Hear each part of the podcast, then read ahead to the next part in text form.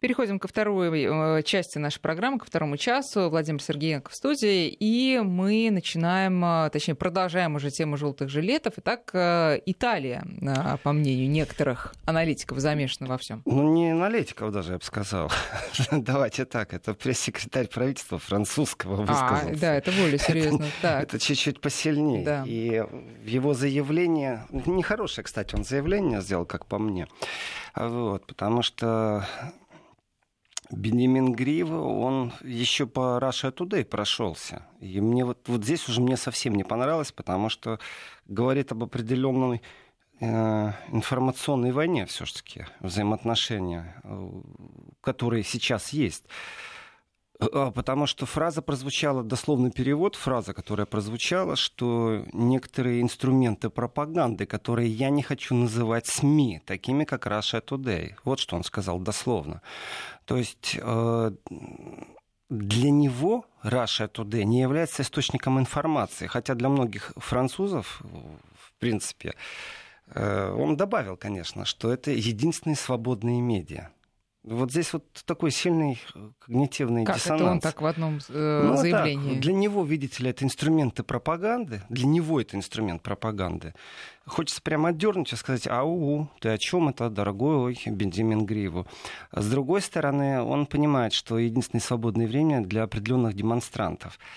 Э, в принципе, в принципе, тем самым он говорит о том, что демонстранты получают информацию и подкрепляются информацией, а значит, их настроение как-то стимулирует Russia Today. То есть абсолютно мерзкая фраза. И э, забирайте аккредитацию, если вы так считаете, что это инструмент пропаганды. Забирайте, посмотрим, как через интернет французы начнут лазить, посмотрим, как французы еще сильнее начнут забастовать, если у них э, будет ощущение, что их лишили доступа к информации. Ведь действительно фильтрация информации очень сильна. Вот э, сейчас взрыв произошел в этой булочной в секунду разнесли информацию. Значит, утром было известно, что во Франции, э, конкретно в Париже, больше пяти тысяч силовиков привлечены э, к тому, чтобы как-то контролировать ситуацию. Пять тысяч? Давайте так, прошлые выходные там всего протестов вышло. Именно в Париже было около пяти тысяч. Вот здесь получается что, на каждого демонстранта один полицейский или что? То есть говорить о том, что может проскочить какой-то комар или какая-то муха, это вряд ли. Каждый багажник проверяется.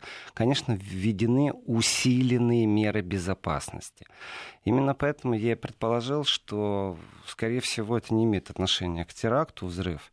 Потому что при таком усилении безопасности, мер безопасности, конечно, очень тяжело террористам делать свои негодяйские дела. Но, тем не менее, в, даже в префектуре полиции э, парижской э, понимают, что сегодня, скорее всего, действия манифестантов будут более радикальными.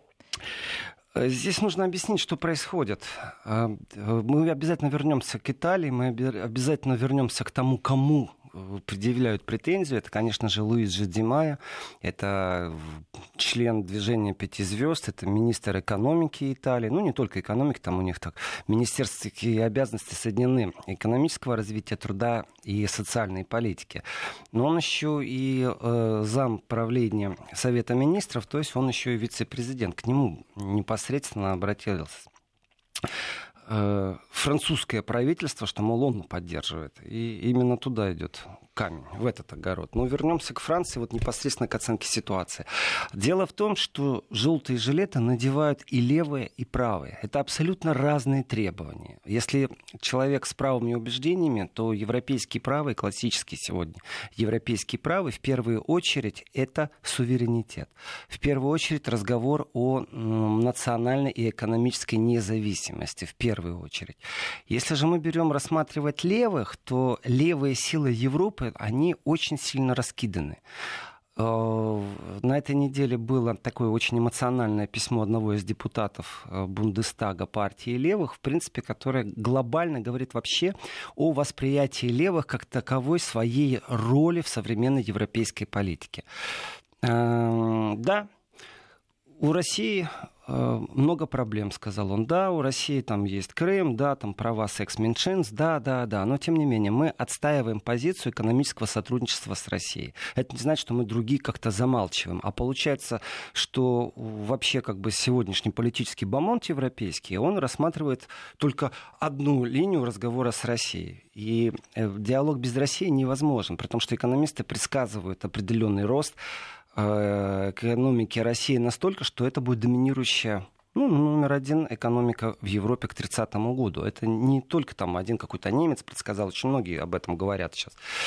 Э, и в этот момент Европе хотелось бы не ошибиться. Так вот, левые силы, прогрессивные, они направлены, как правило, на э, социальные изменения и на изменение налогообложения. Это тот случай, когда президент страны понимает, что и о Макроне, и только о Макроне Э, что заигрывая с концернами, заигрывая с глобализацией, э, помогая вывести деньги из страны таким крупным концертам, не облагая налога, как тот же Google или Facebook, разницы нет, но любой крупный интернет, провайдер, который существует в Европе, э, максимально налоги выводит из той же Европы, хотя в Европе деньги зарабатывает. И в этом отношении разговор идет уже не первый год, что с этим делать а также банки, и драка между банками, между Германией и Францией была не на шутку, потому что Германия предложила Франкфурт, новые здания, расширить аэропорт, только чтобы бегущие из Великобритании в преддверии окончательной точки в Брексите банки могли бы получить право оседлости и вести свою деятельность. Здесь Париж просто вот не по-дружески поступил по отношению к Германии, включившись в эту конкуренцию. И получается, что вот эти низы в желтых жилетах, они против политики, которую ведет и которую преследует президент страны. Тем самым они против президента непосредственно. Совсем другое дело правые, которые выходят в Париже или во всей Франции, надевая желтые жилеты на протесты. По логике вещей они должны быть довольны поведением Макрона.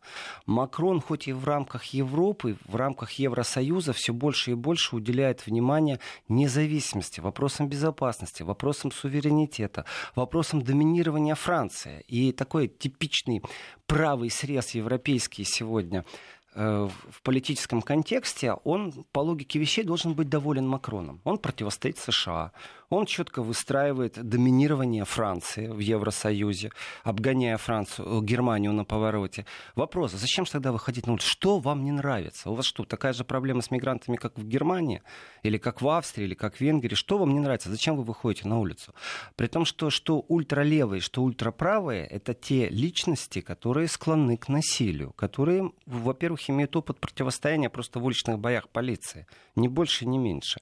Так вот, у ультралевых у нас всегда как-то такое впечатление, может, это постсоветское восприятие, что левые — это что-то типа несущее идею социализма. Нет, ультралевые — это европейское явление, в котором как правило, молодежь, меньше 30, э, надевает маску на лицо, чтобы не опознать, ну, по сегодняшним системам опознания лица и занимается просто погромами. Погромы ради погрома. Вот у них нету какой-то идеи, у них нету какого-то подполя, которое бы их контролировало и выставляло определенные требования. Э, ну, требования мы слышим раз в год, когда они что-то поджигают, когда они э, пробуют захватить какое-то здание, тогда мы слышим определенные требования. Почему у левых и ультралевых разногласия тоже внутри? Да, все очень просто, потому что левые — это цивилизованная политическая сила, которая решает свои проблемы, выстраивает свои политические вектора с помощью либо профсоюзов, либо судов. По-другому никак. Но считается среди левых, что это неправильная манера поведения, что современный глобальный мир навязал совсем другие принципы игры, и что государство должно все больше и больше э, э, смягчать налоговый режим для простых рабочих людей повышая налоговый режим для сверхконцернов. И вот здесь вот мы утыкаемся непосредственно, что у левых, которые ну, судом или не судом проиграли выборы э, Макрону во Франции. Соответственно, есть большой шанс, что они проиграют выборы в Европарламент, не смогут создать такое единое левое социалистическое движение, которое не социалистическое, в принципе, а социально справедливое движение, как сегодня после ребрендинга левые силы пробуют сами себя именовать. А вот ультралевые говорят, что это бесполезно. И здесь понятен смысл и протестов, и противостояния полиции. Ну, о чем говорить с Макроном? Он все равно не пойдет на уступки. Он все равно человек большого бизнеса. Он все равно из кругов топ-менеджмента. Вот эти топ-менеджеры, которые зарабатывают большие деньги и вершат большие дела. О чем они договариваются, какие фирмы объединяются, э, какие фирмы переносятся из страны в страну, с большим удовольствием. Знаете, если Германию никто не стесняется оттолкнуть в борьбе за размещение пару банковских структур, то точно так же, когда э, в Испании были протесты и говорили о том, что фирмы бегут, точно так же Франция предлагала свои условия. То есть вроде бы друзья, но на самом деле табачок у них абсолютно порознь. И в этом отношении, опять же, разговор идет только о большом бизнесе, не о простом человеке. Вот этот вот простой француз, а, которому не нравится это, он понимает, что изменить можно это только если изменить э, правление в стране, только если убрать Макрона. Поэтому желтые жилеты частично направлены именно в этой социальной справедливости на э, личность Макрона. Конкретно, Макрон им не нравится. Они не хотят Макрона. Как это можно изменить? Следующие выборы. ну, не уверен я, что на выборах Макрон не победит Следующие выборы вообще. когда там, напомните? Ну, не знаю, года через три, наверное. Плюс-минус. Даже не интересно. А вот... Э... Нет, это интересно, потому что... Посмотрите тогда в интернете. Я сейчас посмотрю в интернете и скажу. Но э, проблема в том, что это не может продолжаться оставшееся все время. И э, какой тогда выход? То есть если эти желтые жилеты каждую субботу бесчинствуют, э, недовольны Макроном, Макрон действительно политик достаточно сильный, уходить не собирается, тогда что? Ну, как он сильный политик? На международной арене он воспринимается некоторыми как выскочка, а не как сильный политик.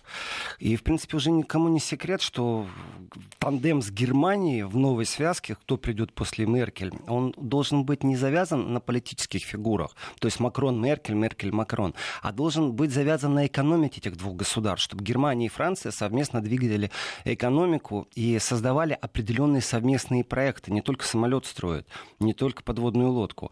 И в этом отношении э, Макрон стал вести себя ну, неоднозначно, обгоняя Германию в некоторых, на некоторых поворотах, в том числе и политических.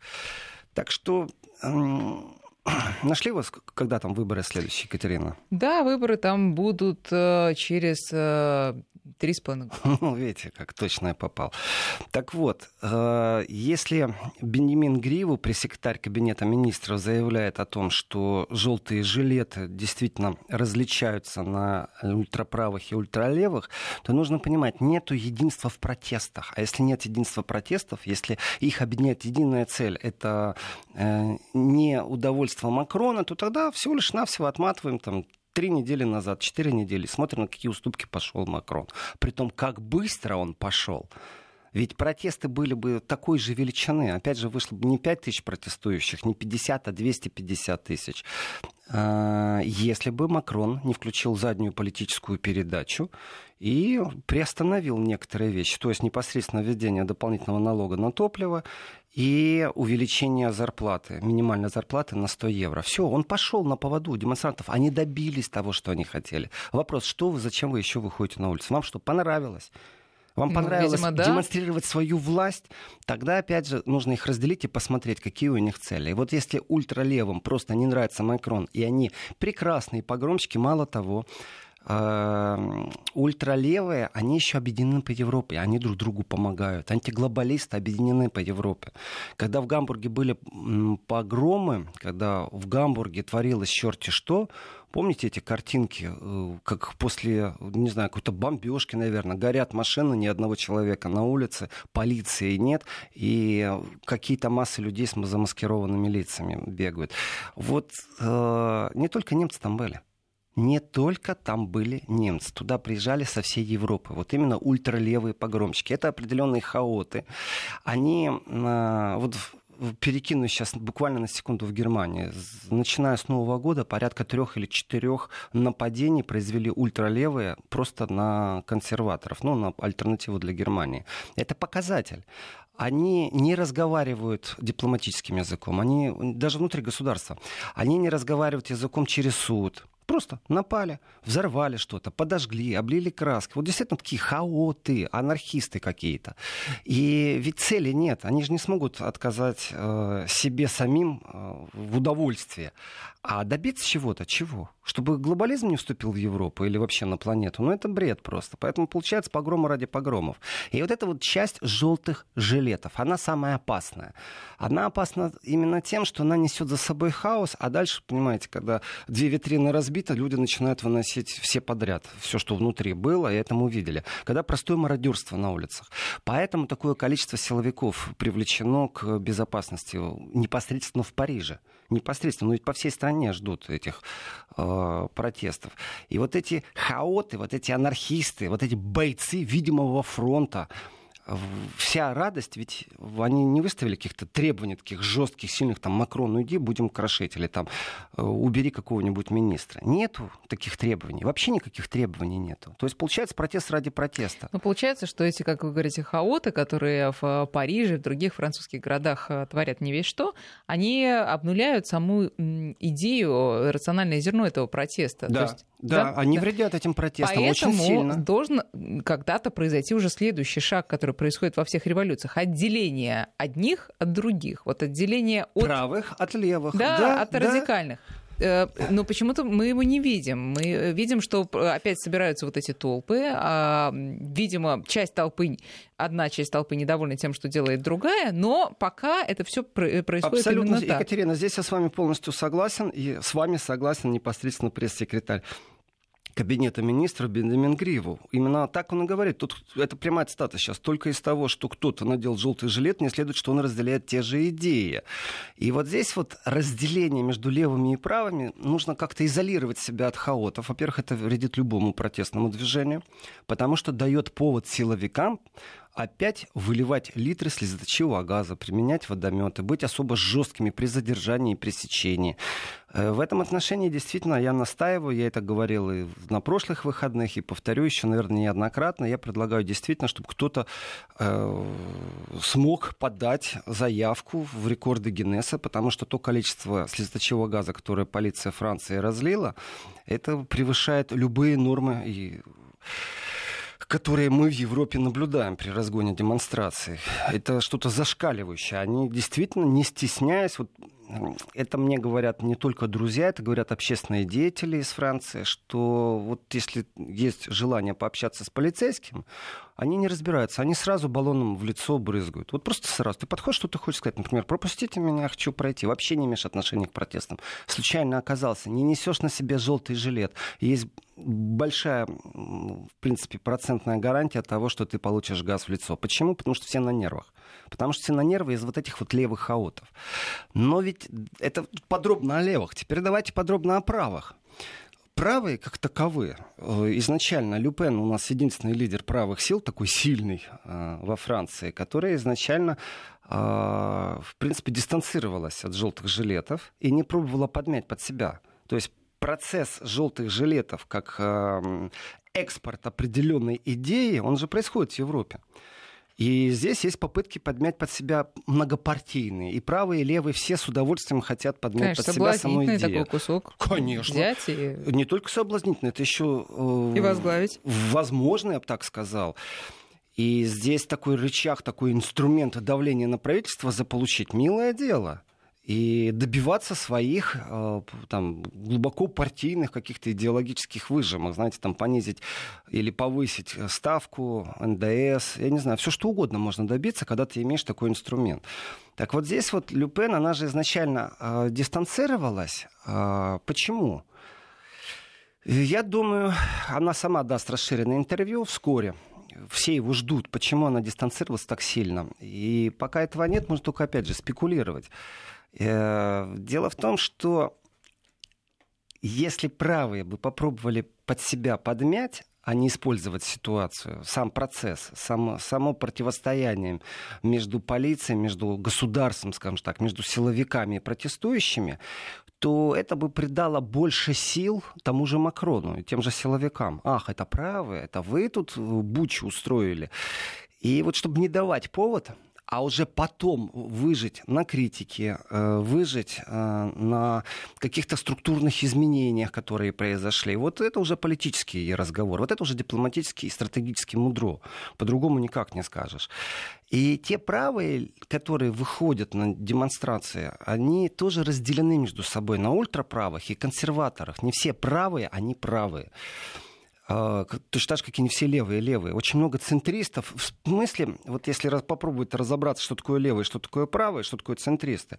А, центристы сегодня европейские, это абсолютно ленивые, уставшие политики, которые ничего не хотят менять. Вот как есть, так и есть. Как течет, так и стечет. А, потихоньку построим там вертикальскую Брюссель. Все, на этом заканчивается их миссия. Они скучны сами по себе, они не сильны. Они просто при власти. И левые и правые пробуют вот залезть на их территорию вот этих унылых, скучных политиков. И если ультраправые всегда ассоциируются с нацизмом, любого пошива, и это неприятно, это, это не просто грешно, это чудовищно, уже проходили все это, то те, кого пробуют испачкать в ультраправом идее, на самом деле зачастую являются просто консерваторы. А вот сегодняшнее консервативное политическое лицо Европы — это просто разговор о суверенитете и защите определенных прав. И как-то ни странно, противостояние левым. И вот здесь вот раскол, который ждет желтые жилеты, он эм, в принципе, в правильной такой хорошей интриге должен привести к тому, чтобы они друг против друга протестовали, но не в парламенте, а на улице. Как это происходило в Германии. В Германии четко против правых протестуют левые, при том, что на политическом уровне, что на уровне вот этих хаотов когда есть угроза для жизни, когда депутаты ходят в бронежилетах. Вот во Франции еще этого нету. И оно вообще такое, ну, сама конструкция протестов, она хрупкая. Она есть, она очень большая, она очень мощная, но она хрупкая. Лидера нет? Нет. Мы должны обязательно будем вернуться после новостей к, все-таки к дорогому вице-премьеру Италии, откуда произошла поддержка. Да, а сейчас новости. Итак, коварная Италия, пожалуйста. Коварная Италия в виде двух политиков, между прочим, из двух разных партий. Луиджи Ди Майя, это у нас министр экономики, но точно так же э, у нас министр внутренних дел Италии точно так же поддержал протест. Я понимаю, что они объединены коалицией. И Матео Сальвини — это правая партия, абсолютно правая. Это глава МВД. И здесь это первые политические поддержки протестов э, во Франции. Это очень важно. Это не то, что там печеньки раздают, это совсем другой символизм. И, конечно же, э, критика из секретариата, из, э, из уст пресс-секретаря правительства французского, она прозвучала в сторону Russia Today. А вот э, с точки зрения вмешательства из-за рубежа, это итальянский след. Итальянский след, он какой? Он имеет абсолютно политический окрас. Это не то, что поддержка хаотов. Конечно же, что Луиджи де Майя, что Матио Сальвини, они осудили, понятное дело, насилие. Но в целом они поддерживают протесты. А, почему они поддерживают протесты? Да потому что вот эти правые которым я не так много времени посвятил, как левым, правые силы, которые тоже на себе носят желтый жилет. И вы не можете вот так различить на улице, кто из них правый, кто из них левый, кто за кого голосовать будет. В принципе, этот разговор, он вообще все европейский, что хотят правые силы. И опять же, в этом отношении э, ну, доктрина брюссельской вертикали, которую исповедует Макрон, и вот это единственный пункт, который объединяет левых и правых в протестах. Э, модель вертикали брюссельская, она не нравится правым. Они хотят больше суверенитета, они хотят больше независимости, они хотят больше сами распределять налоги или не налоги. Они хотят сами контролировать свою валюту, они выполнять предписания Центробанка, при том, что система контроля Центробанка находится в руках очень узких специалистов. Я о Центробанке, которые контролируют валюту евро. И выполнять их обязаны все правительства. Это очень жестко. Тем самым забирают один из инструментов, это контролируемая инфляция. И в этом отношении итальянцы очень недовольны работой Центробанка и вообще существованием Брюсселя. И суть правых протестов говорит о том, что Макрону не так рьяно нужно выстраивать вот эту вот брюссельскую вертикаль э, перепечатывание брюссельских законов под видом своих собственных, вот мы во Франции здесь что-то сделали, на самом деле обман. Этот обман, который до простого французского обывателя э, не так много СМИ доносят, не так много газет, не так много интернет-сторон, но вот правые партии как могут, так и несут эту информацию. И здесь такой, скажем, глобально европейский бойкот правым силам, э, постоянное приравнивание правых консерваторов непосредственно к ультраправым. Ну, обязательно нужно испачкать их в нацизме или, по крайней мере, к приближенности к нацистским идеям. Это постоянно происходит. И вот эти вот новые консервативные силы европейские, особенно в предвыборной ситуации в э, Европарламент, вот, пожалуйста, эта борьба идет не на шутку сейчас. Правые очень хотят доминировать, и левые хотят. И здесь сам факт, разговор о суверенитете любой страны, что Италии, что Австрии, что Германия, это правые консервативные силы. И Макрон является, грубо говоря, врагом их всех. Он что враг итальянских правых, что французских правых.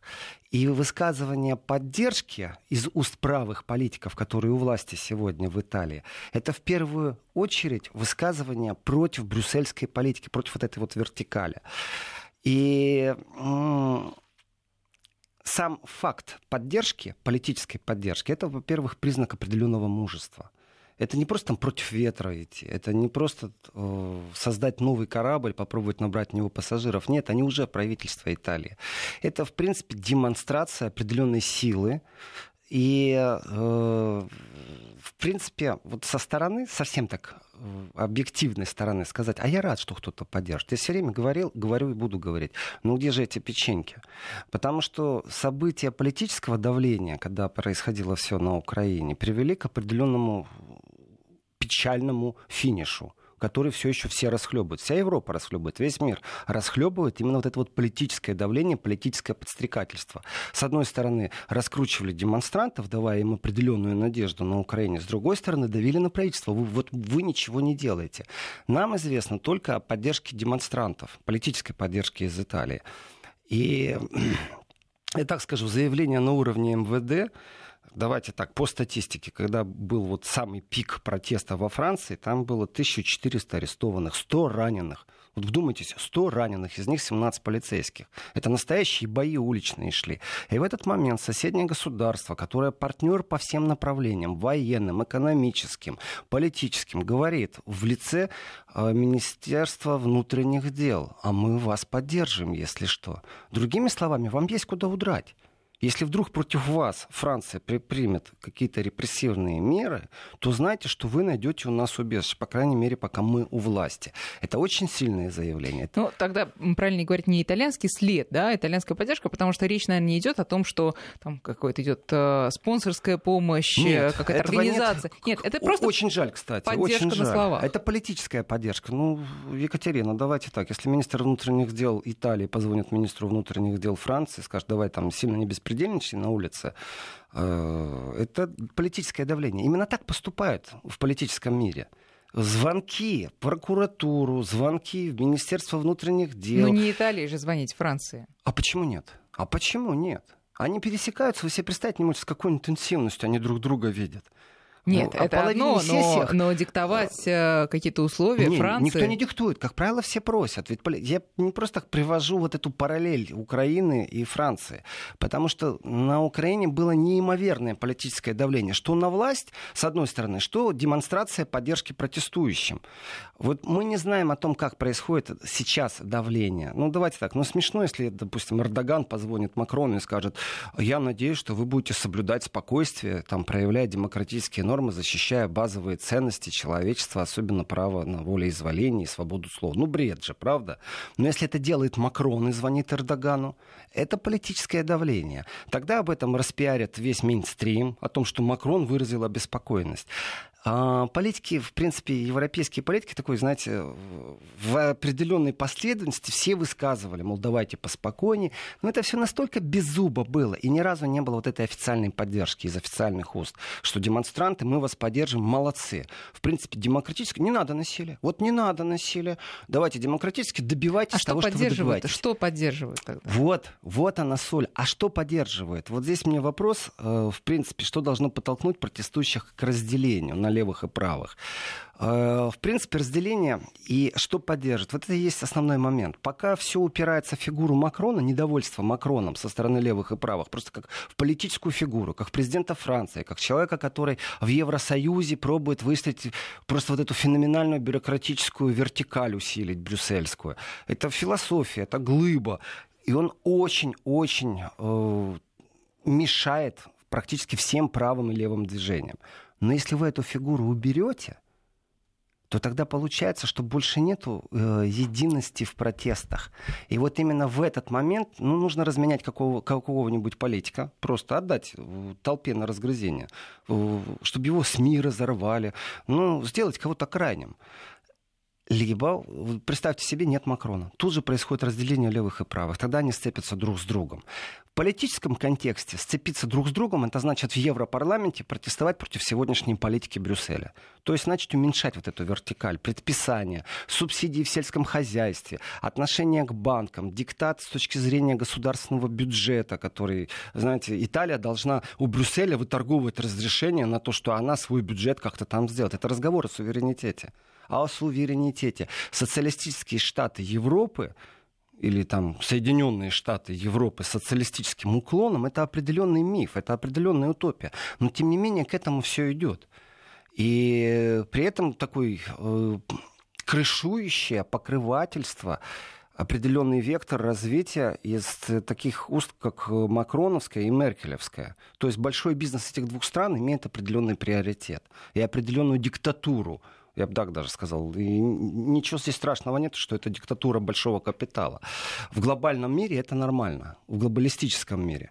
И здесь разделение левых и правых возможно только при свержении Макрона. По-другому их будет все это объединять, всех их устраивает.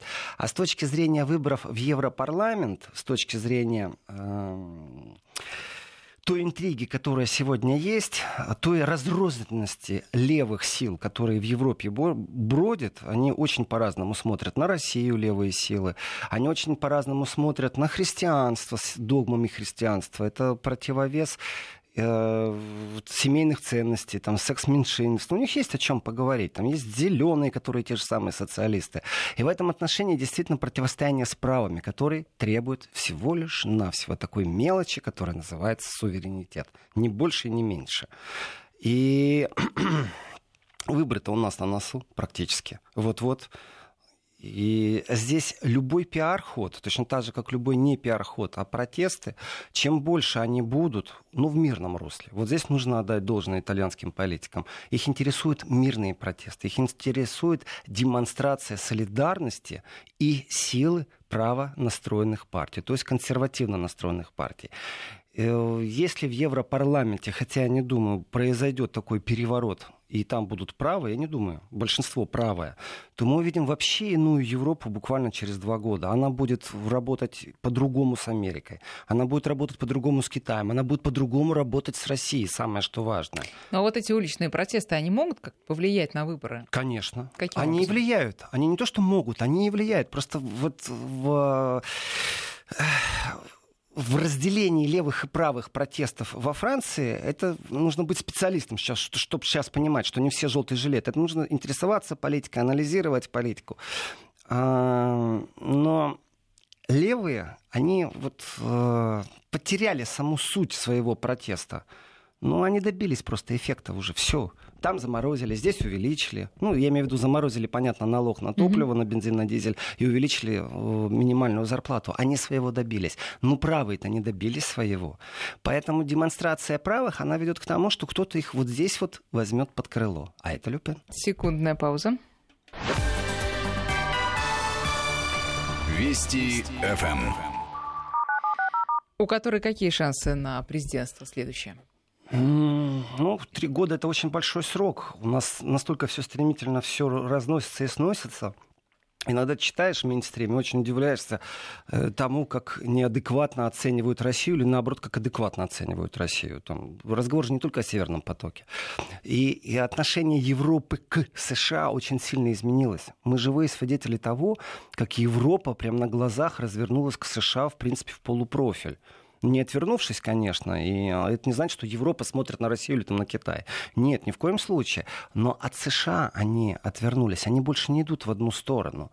А, в принципе, а, получается так, что если бы европейцы могли принимать участие в выборах США, и имели бы инструмент в виде СМИ, которые ну, рекламируют или антирекламой занимаются определенного политика, то современный политический момент, политический, европейский, он, конечно же, э, выступал однозначно со своим мейнстримом против Трампа. Не нравится им то, что делает Трамп. Они так тихо-тихо хотели дотянуть до э, такого всеобъемлющего глобального проекта, беспошлиной торговли, Э, опять же, операторские э, трансакции банковские должны были бы тоже не облагаться налогом.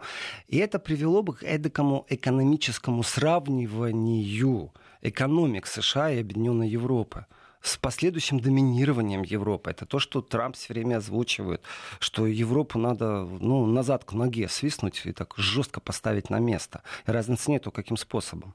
Э, то ли это э, политическое давление, то ли непосредственно экономическое с диктатурой. С этим имеешь право дружить, с этим не имеешь. С Ираном нельзя, с Россией нельзя, а со мной можно. Ну, в принципе, не любовь к Трампу европейская, она тоже объединяет практически все европейские силы. Хотя многие понимают его риторику, его протекционизм. А в этом смысле с Обамой было по-другому? Легче? Конечно. Было? Обама был представитель ярко выраженного вот этого глобального проекта, который под себя подмял весь мейнстрим с точки зрения СМИ.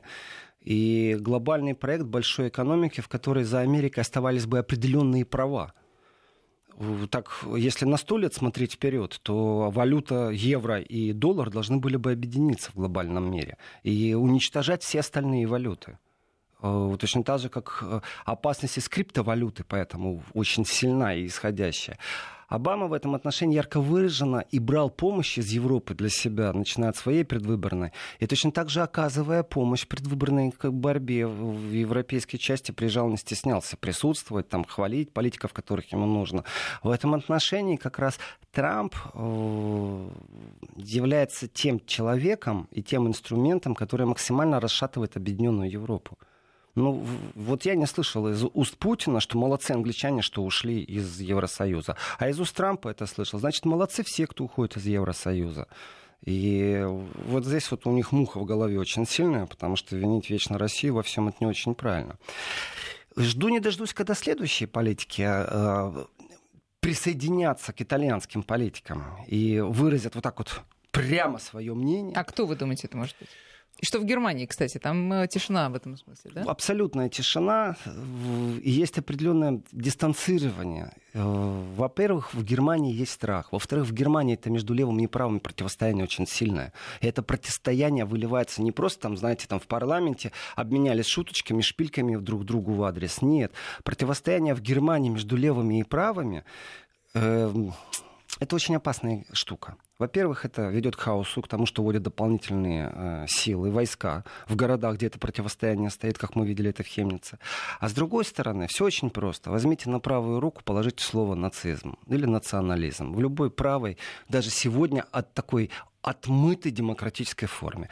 А в левую руку положите понятие социализм.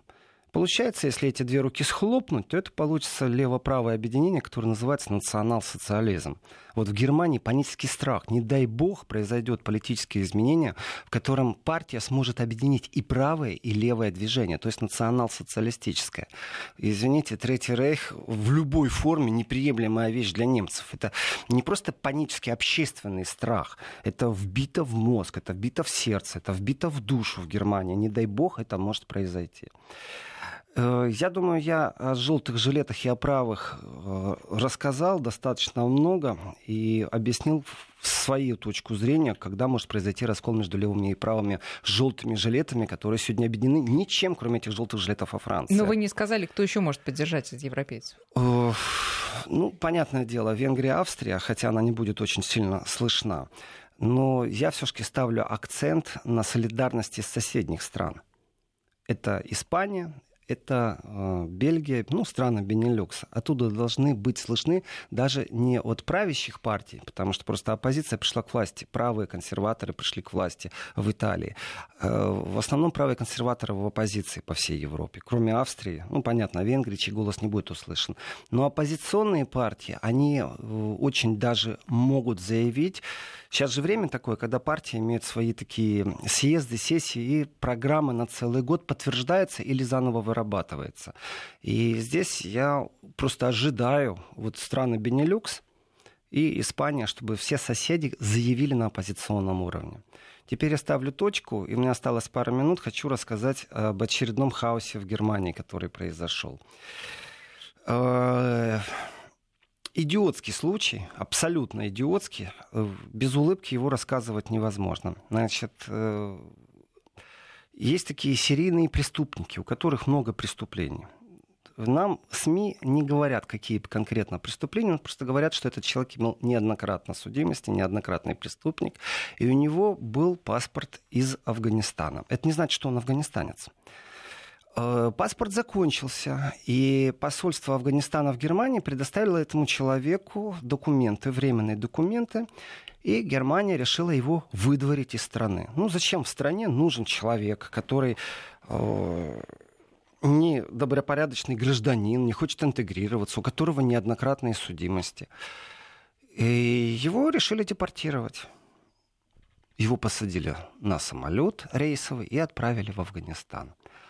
А в Афганистане его отказались принимать. И сказали, что у нас нет подтверждений того, что это гражданин Афганистана.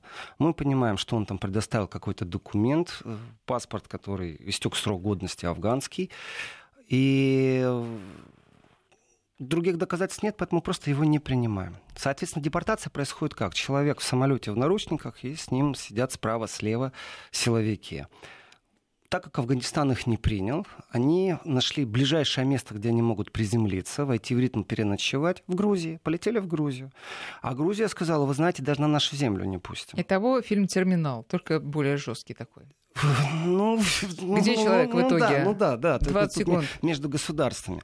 В общем, э, они остались в Грузии, и их не пустили на территорию Грузии, поэтому заказали спецрейс из Германии частным рейсом его вернули, вернули обратно. назад в Германию. Чем я вас и поздравляю. Спасибо большое. Владимир Сергеенко. Завтра в 11 э, утра опять на пост.